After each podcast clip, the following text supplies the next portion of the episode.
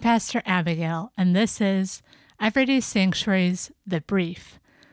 A brief introduction to the basics of what Christians believe for seekers and believers. I want to start by saying why I'm doing this.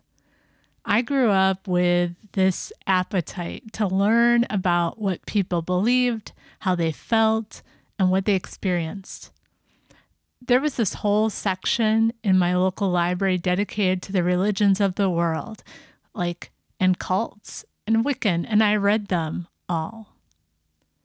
I actually think it's important to experience other people's faith and culture. I've visited Hindu temples in India, Buddhist monasteries, Jewish synagogues, Jain, Baha'i, Sikh, Muslim, also eclectic spiritual destinations, yoga, and meditation.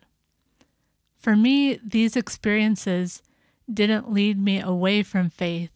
They helped me understand what I believed more clearly and helped me appreciate the amazing spiritual dimension to life throughout this world. With each faith experience, I was given a little introduction. I got to know in brief what the basics of each faith was. And I want to help do this for Christianity, the faith I live today.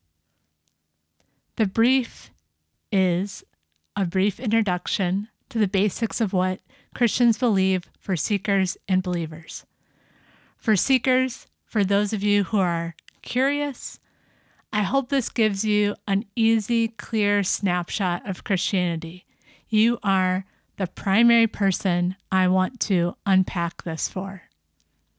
To those of you who are Christians, say for more than five years, you're probably beyond these basics, but it is real easy to get bogged down in complexity and politics.